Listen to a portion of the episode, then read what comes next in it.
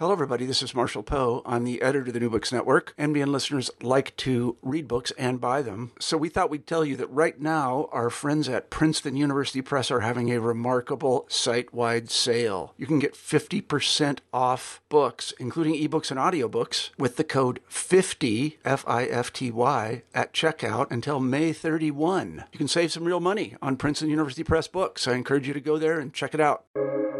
Welcome to the New Books Network. Everyone, and welcome to New Books in Anthropology, a podcast channel on the New Books Network. I'm Reagan Gillum, a host on the channel, and today I'm talking to Brianna Holt, who is the author of the book In Our Shoes on Being a Young Black Woman in Not So Post Racial America, published by Plume, an imprint of Penguin Random House. Brianna Holt, welcome to the podcast. Thank you. Thank you for having me. Yeah, thank you so much for coming on and talking to us about your book.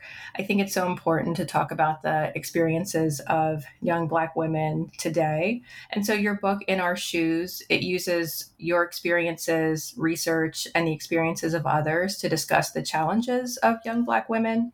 And so, I wondered if you could just tell us a little bit about yourself, um, introduce us uh, to you, and how you came to write this book. Yeah. Um, a quick intro of myself would be I'm originally from Dallas, Texas.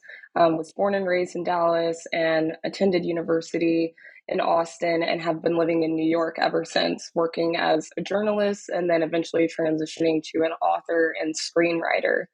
Um, I first started writing this book during, got the idea for writing this book during the summer of 2020. Um, it was the height of COVID. It was the height of the reemergence of the Black Lives Matter movement. Um, there was a lot of civil unrest regarding the killings of Breonna Taylor, George Floyd, etc. Um, and I was quarantined in Dallas with my mom um, at her house. And during that time, I was working as a freelance writer, freelance journalist, covering a lot of uh, issues surrounding race, social justice, um, and identity, mostly pertaining to that of Black woman. Um, and the only thing to do during that time, besides watch Netflix and just stay inside your house, um, was to do work. And so I was reading my articles, the drafts of my articles out loud to my mother um, every time before I would submit them to my editor. And I realized during this time, reading these articles aloud to my mom, who is 43 years older than, than me, that there was this lack of understanding of what I was talking about, the terms that I was using, uh, the modern terms and phrases that we have developed um, to explain the hardships and the struggles and obstacles that Black people and specifically Black women are facing in America. And so I realized if my mom was so unaware of a lot of the modern issues um, and oppressions of young Black women in America, and she is a Black woman herself, then perhaps and for sure other demographics are not highly aware of what black women um, young black women are up against and that's kind of where the idea for this book came from um, to really detail what it is like to be a young black woman in not so post-racial america Great, thank you so much for that um, for that introduction. And so I was going to ask another. My next question was going to be about um, something you've already you touched on in the introduction, which is um, in the book you you talk about generational differences between you and your mother. And in the book, you wanted to highlight the obstacles and challenges of, of young Black women of your generation and you mentioned these terms that like your mom had never heard of before like um, that young black women have to contend with like unconscious bias virtue signaling um, blaccent cultural appropriation um, which we're going to talk about next um, and so i wanted to invite you to, to say more um, if, if you want about these generational differences um, and, and how you see them in, in, your in your approach in the book yeah, for sure. One um, term that I think about immediately, which you mentioned, is a blaccent. I remember reading an article to my mom that I was writing about um, cultural appropriation and blaccents, and she was like, "What is a blaccent?" And really describing to her that um, in the social media and the digital age, there are so many non-black people consuming black content um, from black creators, and then developing and taking on this type of presentation um, in a comedic way. It's almost very in, in the book I compare it to um, minstrel shows, minstrelsy, and how it's kind of this idea that non-black people, specifically white people, can um, perform or portray themselves um, as black people and wear blackness as if it is a costume and then easily take it off when it is no longer benefiting them and not experience the same struggles and obstacles and oppressions that the people they are mimicking experience. And so what i realized a lot of these terms it was it was much more that my mom just had never heard of them but there's so many similarities in what we are experiencing in the digital age and social media that did exist before and they've kind of just transformed um, to fit the modern standard to fit the world that we live in now. Um, i talked about tone policing and that was something that while my mom when i described it to her she realized oh i actually probably have been tone policed before but it wasn't really being discussed because when she was growing up and starting her career and entering the workforce um, this idea to really position yourself close to whiteness and just follow white professionalism was an act of survival and an act of an idea of being able to move up the social ladder and um, the career ladder within your within your job. And so what my generation has started to realize is that hasn't really created anything positive for us. This um this idea of code switching and really just pushing yourself down and creating like a very um, subtle version of yourself in order to it really just benefits white people. And makes them com- more comfortable with your presence in the workplace. But black women are still highly unpaid. We're still highly unemployed. Um, we don't receive the same raises and promotions as our white counterparts. So it really shows that the code switching and all of these things don't really necessarily benefit us as we've been made to believe Mm-hmm. Yeah, I think that um, economic aspect of some of these issues that you talk about really came out in the book, um, as well as the you know the effects that they have on uh, on Black women. And I like how you just talked about those parallels too. It's not that these issues are are brand new. Um, women, Black women, may have experienced them in the past, but women now are talking about them so much more. And I think that's what's so important about about your work and what you're doing. Um, and so in chapter four, you discuss, um, or no, I'm sorry, in chapter two, you discuss cultural appropriation. And I really wanted to touch on this because I thought it was important because many of my students in my classes will talk about this. Many of my young Black women students will. Um, bring this up and and this is a common theme that that they will talk about as a problem for them and you write for example how black styles and dances can be denigrated when black women perform them, but celebrated when white performers uh, per, like perform them on national media. And so I wondered if you could talk about cultural appropriation and why it's a challenge to young black women. Yeah. So cultural appropriation is this unacknowledged um, adoption of an element or elements of one culture or identity by members of another culture or identity. And this is especially controversial when members of a more dominant cultural cultural culture appropriate um, from minority cultures or communities. And it's such an issue for Black women because everything from the way that we look and present ourselves um, in terms of style and fashion and, the, and our phenotype, the way we look physically, to even the way that we talk, um, the way that we verbalize, our mannerisms. We have seen every part of the Black woman being appropriated by more dominant cultures. Um, yet at the same time, these are all things that we have been targeted for, made to feel unattractive for, ugly for, have been passed and overlooked, um, overlooked by for. And so it's such an issue specifically for us because we are able to see how, especially when I think of like entertainers and artists, um, it almost is necessary for non Black entertainers um, to kind of embody Blackness in order to succeed, in order to move up, to climb up the social ladder, and to gain followers, whether it's an influencer or a music artist. And we see how Black women at the same time are penalized for these same things that other people are taking and appropriating. I think of Megan Thee Stallion and Cardi B and all of these Black performers who have been penalized and talked negatively about because of their bodies, because they're curvy, because of the dancing that they do, because of twerking. um, and being hypersexualized because of these things. And then I mentioned in my book a specific example. Um, I can't remember her name right now, but this white performer who I think her name was Lexy Panterra, but I, I could be wrong.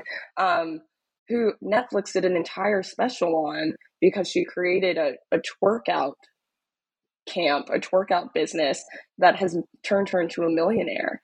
And the majority of the people who sign up for this class, at least as it as it looks in the Netflix special, um, are white women who are adopting twerking and calling it twerk out as a, as a workout routine, as something fun and liberating to do, as long as you're paying for it, as long as there's a fee and we're doing it privately in this class.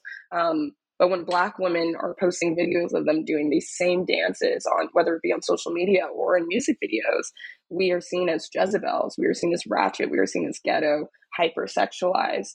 And that's the issue with the cultural appropriation is that white people are able to take things that are very um, culturally specific to us, phenotypically specific to us, and popularize it in a way that we don't reap any of these benefits for. Mm-hmm. Yeah, I see this uh, difference of standards that are being applied to different groups, and you know, the cultural appropriation is an example of that. Um, you know, in like popular culture, and you also talk about um, kind of different standards of. Uh, that are being applied to Black women in workplaces, and um, and in chapter four, you know, this is one of the places where you go into work, and you talk about how so often Black women are not affirmed in their talents and are penalized for things unrelated to work performance. And in that chapter, um, one of the stories you tell is a review that you received that you thought was unfair from your boss. And I think it was about you not being a team player. And I wondered if you could talk about this review and um, how you responded to it with your boss. Yes, uh, one of my uh, very first media jobs here in New York, I this is the first time that I really realized a lot of Black women do not feel safe in the workplace and safe in terms of job security because we feel like we are being watched. Um, we feel like we're, we're being surveillanced much more than our coworkers and our counterparts. Um, but also not safe in the sense of being able to present our authentic selves. We feel like as soon as we walk into that office in that workplace, we have to present a, a version of ourselves that um, falls under white decency. And and so, with that being said, I realized when working on this team of all white people, I was the only person of color on the team, I was the only black person on the team. There were a lot of conversations that they would have that honestly just didn't interest me. And I and I think that's normal and I think that's totally fine. I would imagine if a white person was working at a predominantly black company, maybe BET, there would be a lot of cultural conversations taking place that they just aren't um, tuned into. And so I didn't really have interest in befriending these people more than the typical employee relationship. We worked together and I, I, thought, I thought we worked very well together, but I didn't feel like I needed to be their best friend. And I feel like that is something very common, especially um, in white office spaces and white professionalism um, culture, is that you are supposed to be best friends with the people that you work with. And I think that's much easier and said and done and, and expected when you fit the majority of the demographic at the workplace, it's much easier to befriend those people. And so there would be many situations where maybe there was an outing uh, that was unrelated to work. Maybe uh, my coworkers would go see a movie or they would all go out for drinks. And I just didn't want to spend my extra time out of the eight hour workday um, hanging out with these people. I already spend majority of my day with them. And so I was not attending these events. Also, personally, did not feel safe going to these events and maybe you know with drinking and involved and maybe getting a little tipsy and having to really watch what I say because what I say might be viewed one way as opposed to this other person on the team. And so I just didn't feel like those were safe environments for me. And so I received a review, uh, two reviews actually, every time um, I would have this annual review and, at, and I was seeking a raise or a promotion. Um, my boss would always come back with, well, there are just some things that you need to work on. And it came down to him finally identifying it as saying that I was not a team player. And I was able to give him examples of exactly how I'm a team player, how I've always, when working alongside other people, um, I've worked alongside, I've worked along with them well. Um, I've turned everything in on time. And really had to make him realize that the reason why he wasn't seeing me as a team player is because I didn't want to be his best friend or the best friend of other people on the team. And in that entire experience, I also realized there's just a lack of, I think, even consciousness that many white people in the workplace have with the way that they are um, with the relationships that they hold with non-white people with black people specifically there's a lack of Uh, to him he probably truly was believing i was not a team player but he could not without me explaining to him and really providing this this proof that no i actually do my job. Can you give me actual examples of how i'm not a team player? It then finally clicked for him oh she is a team player. I have an issue with this other thing and he wasn't even able to label it as such. And so that is just also additional work that a black person typically has to do in the workplace, really making the people that they are having experiences with conscious of what these experiences are like for us and conscious of how they are um, interacting with us. Yeah, I, I when I read that in the book, I wrote, I think I wrote, you know, yes next to your response to him because I thought you were really brave to go up and and to say like, you know, these are the ways in which I have been a team player. Can you give me these other examples as to how I have not been? And you really like engaged in a conversation about like, what is this, what does this term mean? And how is, how are you using it to penalize me?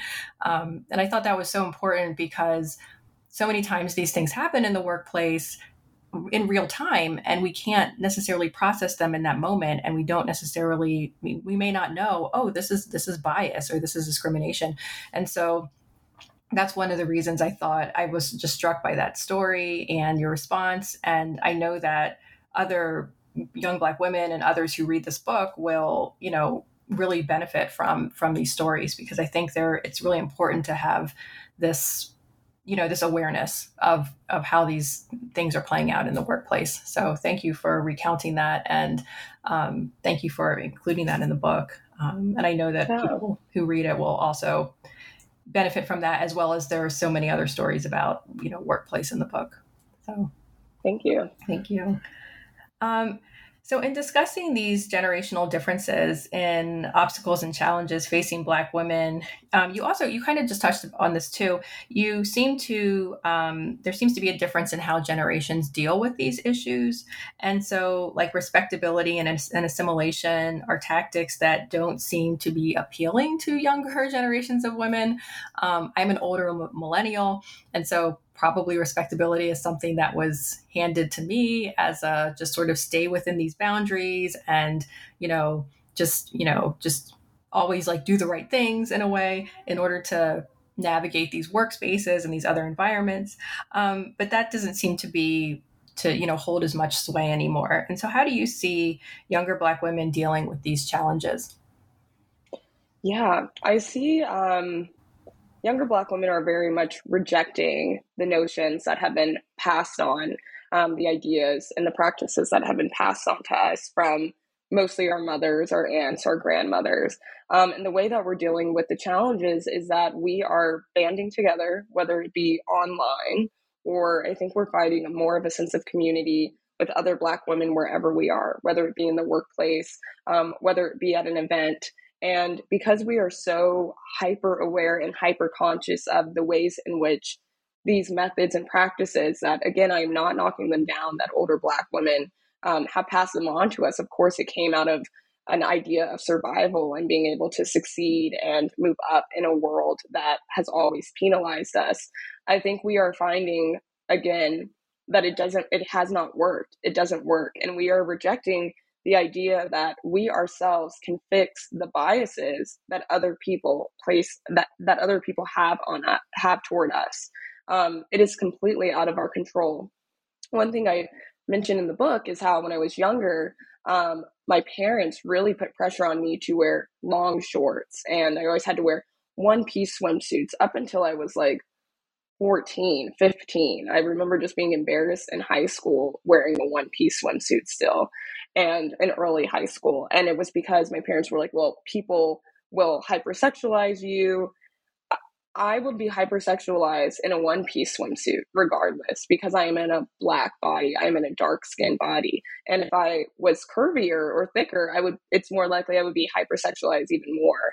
And I noticed this was not happening to a lot of my white counterparts who were the same age as me. No one was hypersexualizing, or I don't want to say they weren't hypersexualizing white girls because that definitely does happen, but not to the extent that I saw it happening to myself and my black counterparts. And I feel like what we are doing is creating um, conversations surrounding these things on social media. Black women, I personally feel, dominate TikTok. They dominate Twitter, the idea of Black Twitter. Um, we are letting people know and, and we are making them aware of the obstacles and challenges we're facing, as opposed to letting those obstacle, obstacles and challenges um, own us. We are letting people know that we are rejecting it we're making people aware of them. We are having conversations about it. Anytime something happens with a Black woman of prominence, of celebrity status, or um, public or a public figure, we we disrupt that with a viral conversation online. I think that's so important. I you probably saw recently um, Keke Palmer's boyfriend um, was speaking very negatively about her on social media, and that's so dangerous because as soon as somebody's partner um, or a black man specifically says something negative about a black woman, um, so many other people feel like, well, then I can come and say something too. Because if our men aren't protecting us, then then it already we lose total protection. And so many black women came and called that out, and they were like, she can dress like this. Yes, she is a mother, and she she has on a long dress. Some parts of it are see through, but it's okay. And we see so many other women, non black women, dress like this, and no one is hypersexualizing them or calling them Jezebel or slut or hoe or any of these things. And as soon as that happened with Keke Palmer, I, when I saw that come out, I knew she was going to be fine because I was like, Black women are about to come for this man. And I think that is the power of social media is that we now have a tool where if anybody messes with us, we can create a community of people that we don't even know, but all agree on the same issue. Um, and we have those other voices to band together and protect us in ways that earlier generations did not have. Yeah, absolutely. I think that speaks to, as what you just said, the power of community and the power of social media. And um, and in you talking about that example of Keke Palmer, the power of raising our voices raised it all the way to reach like CNN, I think, and, and national media outlets where this story became like national uh, national news. So if you weren't tuned into Twitter and the conversation happening there, you could see it on your local on your like larger media outlets too. So I think uh, that's a, that's a great example, um, and that's a great example of ways to deal with these issues of rather than like internalizing them and feeling um, like you're alone and and you know isolated in dealing with them, leaning into community and other people and trying to you know raise the issue and confront it rather than you know police yourself. Um, so I think that was that's a great uh, great example from the book. Um, and so, also in the book, the book I should say is uh, In Our Shoes. Um, you interview women, um, and in chapter six, chapter six is called "Burnt the Hell Out," and you know, one woman mentions that you know black women aren't acknowledged in the workplace uh, for their work, and and you give these there are these like poignant stories about other people taking credit, you know, for their ideas um, and the and the um, perspectives that they that they bring to their team teamwork in the in the workplace. And you know i personally felt seen in these stories um, even though I'm a, I'm a bit older and i did feel affirmed in my feelings and observations. And so i wondered what you wanted readers to to take away from the material that you present in the book. Yeah. Um, from this chapter specifically? Either the chapter or the book yeah well i what i mostly overall want readers to take away from this um, let me back let me back up a bit. I remember when it came time to proposing this book, and the biggest thing that you have to think about is who is the audience going to be. That is included in the proposal and the pitch. And I feel like this book is honestly for everyone. And I, I felt so weird explaining that to Penguin on our call because I felt like everyone probably says their book is for everyone. But if we were to split it into two groups, it's um for black women to feel seen and heard and understood and to have kind of proof of their experiences I found as a Black woman, whenever I was going through something, whether it was in the workplace, in a relationship, um, some experience of racism or discrimination, I was so, I feel so lucky to be able to find an article in a reputable, reputable publication, news publication, where some Black woman has detailed this similar experience. It gives you so much power when there is literature, when there is written text, this backing up the experience that you have been through. And so with this book, that's what I hope to be able to provide for Black women. And also just to take the onus away from them to have to explain their struggles and obstacles to someone. It's kind of like we are always doing that constantly. And it's like, I can just hand you this book if you want to know more about what it's like to be a young Black woman in not so post racial America. I don't have to now take the time to have these conversations over and over again with friends. And I noticed during the summer 2020, um, many Black women, myself included, were were overextending themselves with conversations with non-black people, with their friends, with their coworkers, who were all of a sudden shocked or becoming aware for the first time. Oh, this is so bad. This is happening, and it's like yes, and it's been happening, but you're just not paying attention for the first time, and now it's organically my responsibility to make you understand. And so I, I became very burned out and tired from just constantly having to have conversations with my white friends. And I was like, I'll start writing articles about this. And so read my articles instead of pinging me with questions about your own history, actually. And so then the other group is um, so for Black women to resonate, but for non Black women, non Black people, older Black women to reflect um, because in that way, if they reflect and they are aware of our issues, then they can help us. Um, they can, whether it be older Black women, can understand why we're rejecting respectability politics and understand that it's not a, a battle that we have with older people or us disrespecting our elders. It's us realizing that we need to um, just reject these opposite reject these ideas um, but then also non-black people and under, understanding how to become a better ally you have to understand what we're going through to be able to really truly act as an ally um, and also for black men because in every um, racial demographic men are supposed to be the protectors of those women and many black women feel like there is some type of um, battle, internal battle that happens within our race between Black men and women where we don't maybe feel as supported or protected or understood um, because we are both experiencing separate racial challenges. And so I think this is a great book as well for Black men to read to understand what Black women are experiencing. Hmm. Yeah, thank you. That's that sounds um, sounds great, and I think um, and I see all of those all of those aspects of the book, and I think that I agree with you. It is for a much broader audience than Black women. It can be for everybody. Everybody who works with Black women, knows Black women, also um, watches them on TV. You know, um, yeah, it, it's really a book that that touches on so many different aspects of you know many people's lives. Um, so I wanted to ask you about uh, I guess how you undertook the the research for the book or, or putting it together. Um, so the book is a mix of like a memoir, and you've also kind of shared this now, like just different experiences that you've had. You also use research articles in the book, and then you do interviews with other Black women. So it's a variety of different sources that you you know uh, that you bring together to put together the book, and um, and I wondered if you could talk about how you came up with this mix of these different sources, how you decided to use these different sources, and um, how you then went about undertaking the research for the book. Mm-hmm, mm-hmm.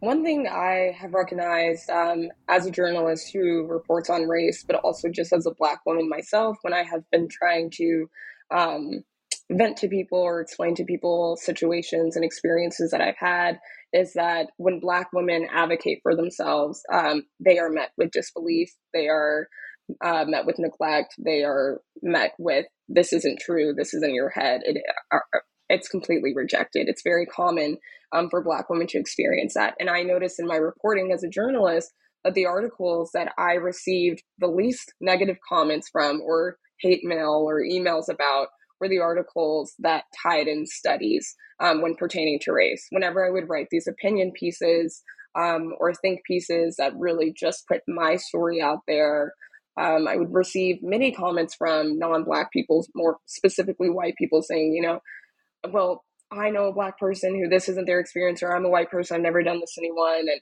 this is just your experience. And then when I would write these articles where I would tie in studies and I would tie in other voices, it's like y- you can't fight facts.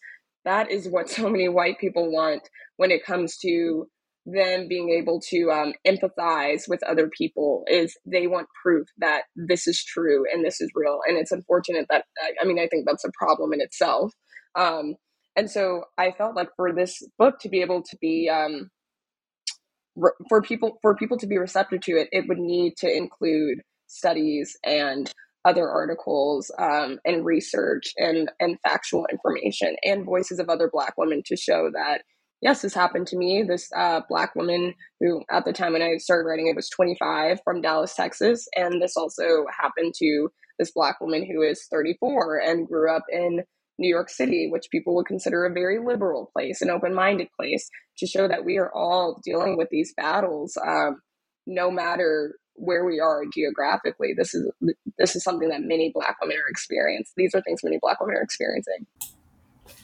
Yeah, and so you are, so you just mentioned this um, as a journalist and the kinds of responses that you get. And so you are a prolific journalist and you've written articles for the New York Times, The Atlantic, The Guardian, uh, GQ, among many other outlets. Um, and so I wondered if you could talk a little bit about the differences between writing articles and writing a book length, um, uh, a book length manuscript as you as you have here. Yeah. Um, there's a f- uh, there are a few major differences that I noticed. Um, first and foremost, when I'm writing articles, I'm mostly writing on a very tight deadline. Um, usually, I have less than a week to get these articles out. Sometimes only one or two days. Um, so, writing a book and putting myself on a one year deadline was actually very challenging for me um, because I just kept feeling like, okay, what is the routine supposed to be for something like this? I have so much time, but actually, at the same time, I have so little time. Um, so having to put myself on a, a word count um, goal for every week, I want to write 2,000 words a week or 3,000 words a week. Um, so that was very challenging just getting started in the beginning. I also think with um, articles, it's very easy. I think I had a lot of anxiety about this book originally coming out because it's a book about race. Um, it criticizes um, American culture. It details um, what black women, the most disrespected women in America, are experiencing. So I, I, assumed and I was trying to prepare myself for a lot of backlash, especially given the current book ban state and all of these things that are going on regarding race and um, social justice. And I also expected that I would receive a lot of backlash because I do with articles when I write about race. I, it's very common, like I said, for me to receive hate emails or if I look at the comment section, which I really don't anymore, to see some negative comments um, or conversations happening on Twitter. But what I realize is a, a lot of that backlash exists because articles are they they move around so much. It's so easy um, for someone to just read a headline or re- read like a few um, lines from the intro and immediately say something. And with a book, you actually have to go out and buy it and you have to open it and then you have to take the time to come write something as opposed to just responding to the New York Times post in my article. And so this book was actually very well received. I was um, shockingly, I was surprised surprised about it, um, but also very thankful. And I also the last major thing that I noticed the difference is that um, with journalism with articles you can you can't make changes once the articles are live um, but you can make um, editorial notes so if something does change there will be an editorial note at the bottom to let you know it changed there was so much pressure to get this right because it was like this is permanent. Once this is out i cannot take anything back. Um, i can't change anything. I, I i don't want to feel like i regret anything that i put in there. And so there was just so much pressure to try to get it right where there actually is no version of getting anything right. Um, so yeah it was much stress much more stressful um, experience in working as a journalist for sure. oh my god! well, you, you, did an yeah. excellent job, and I'm glad to hear that the book is is being well received. Um, I, I really I enjoyed reading the book, and um, and I, I as you know I saw you talking about the book in Harvard uh, bookstore in Cambridge, Massachusetts, and I thought that crowd also really was receptive to what you had to say. So I'm, I'm glad that the, the book is finding this positive um, response out in the world. Um, Thank you. Yeah. And so I was also wondering, you mentioned this again earlier in the interview where um, where you, you talk about how you, you wrote this book kind of during the pandemic and during the, the protests around Black Lives Matter and George and George Floyd. And but you also talk about how this generated more work for you in the way of like freelance um, assignments. And I wondered if you had any advice um, for young people or young women entering journalism um, or a writing career, and or either advice or anything that you've learned um, that you could share with people trying to navigate this these changes and this uh, terrain. Mm-hmm, mm-hmm. I think, um, especially women who are interested in journalism or anyone who's interested in journalism, what a lot of journalism schools fail to let their students know about is freelancing. A lot of us think, you know, you, you got to land this corporate job at a news publication, um, and the job market is terrible right now. But there's so much opportunity to write for these publications that you do hope to work for, probably as staff one day, and start um, writing as soon as possible. And um, when I was getting started, I didn't realize that as a freelance writer, what's really expected of you is to write about your identity because there's a lack of diversity in the newsrooms um, where they have staff. And so that's why you see these call outs from editors around Juneteenth or around um, some news breaking pertaining to a person of color. Hey, we're looking for a black uh, freelance journalist to cover this. And so to really tap into your identity, I know some people look at this as selling out especially i, I kind of had an internal uh, mental battle with myself when it came to in our shoes. It was like okay um, of course the first book that i am going to write or have to write about has to be this book that actually isn't going to be super fun for me to write and it has to be about race and it's for me to educate white people and i feel like all i've been doing with my freelance writing is only getting pieces where it's can you write about race? Can you um, educate white people? And I like to write about other things too. I, I write about skateboarding, I write about music, I write about um, culture. And so I felt like, okay, here we go again. This is going to be another project that I have to take on that isn't super exciting. Um, but I feel like one, one thing that I have come to terms with and understood, and I really recognize this a lot when reading about Issa Rae, who is someone who I really look up to in terms of um, writing in general is that you have to take the opportunities um, that you are afforded because we do live in a society where yes i am a talented writer and i can write about many other things but so many white people still um, control all of these all of these different publications and all of these different um, platforms and so for me to be able to get my foot in the door it might take writing about race, but that doesn't mean that's all I have to write about for the rest of my life. I've already told um, my agent my next book is not going to be anything similar to this. Um, there is no way. And so this was something that more so I felt really good about doing because I wanted to contribute to the movement that was taking place. I didn't feel comfortable protesting outside. Um, I didn't feel comfortable um, or I didn't want to continue just writing in the forms of articles. I felt there was so much more to say. And so this was my contribution to that movement. And I can now move forward and work on the things that I want to work on next. And I think that's really important for people to remember when they're getting started in this career. You, you can switch up at any time, you can change um, your interests at any time and what you cover. Mm-hmm. Yeah, that's that's great advice. And so we will we'll savor this book that you have um, put out, and then we'll also look forward to work that you that you will put out um, in the future. And I think that leads me to my uh, last question, which is um, now that In Our Shoes is out, it's been out for for a little bit. Um, what are you working on on next, or what upcoming projects do you have um, on the horizon uh, that that you're looking forward to? Yeah, so um, I luckily I received a screenplay deal pretty recently. Um, what I can say about the film is that it is a psychological horror. Um, but we are on pause with everything right now. I am a member of the WGA, the Writers Guild of America Union, and we are on strike. So production and everything tied to that screenplay is on pause until the foreseeable future. Um, and I also have another deal in the works um, on a scripted podcast, a fictional scripted podcast.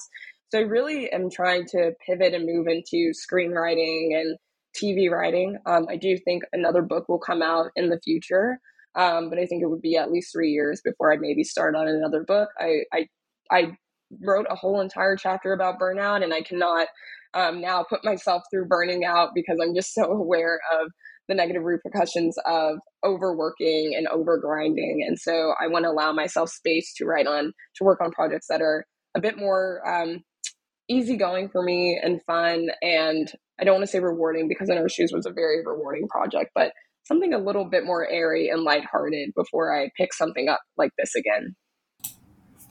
Great, and congratulations on the screenplay deal. That sounds amazing. And um, and I know I'm I'm here in Los Angeles, so I'm well aware of the of the strike. So um, yeah, wish you wish you well um, with with that. I hope good outcomes come, and then you know you can continue with the with the work, and um, and we'll look forward to that and the and the possible podcast that you're in the works uh, with as well. So thank you. Great. So I've been talking to Brianna Holt, who is the author of the book In Our Shoes on Being a Young Black Woman in Not So Post Racial America, published by Plume, an imprint of Penguin Random House. Thank you so much for writing this book and for sharing it with us on the podcast. Thank you so much. Thanks for having me.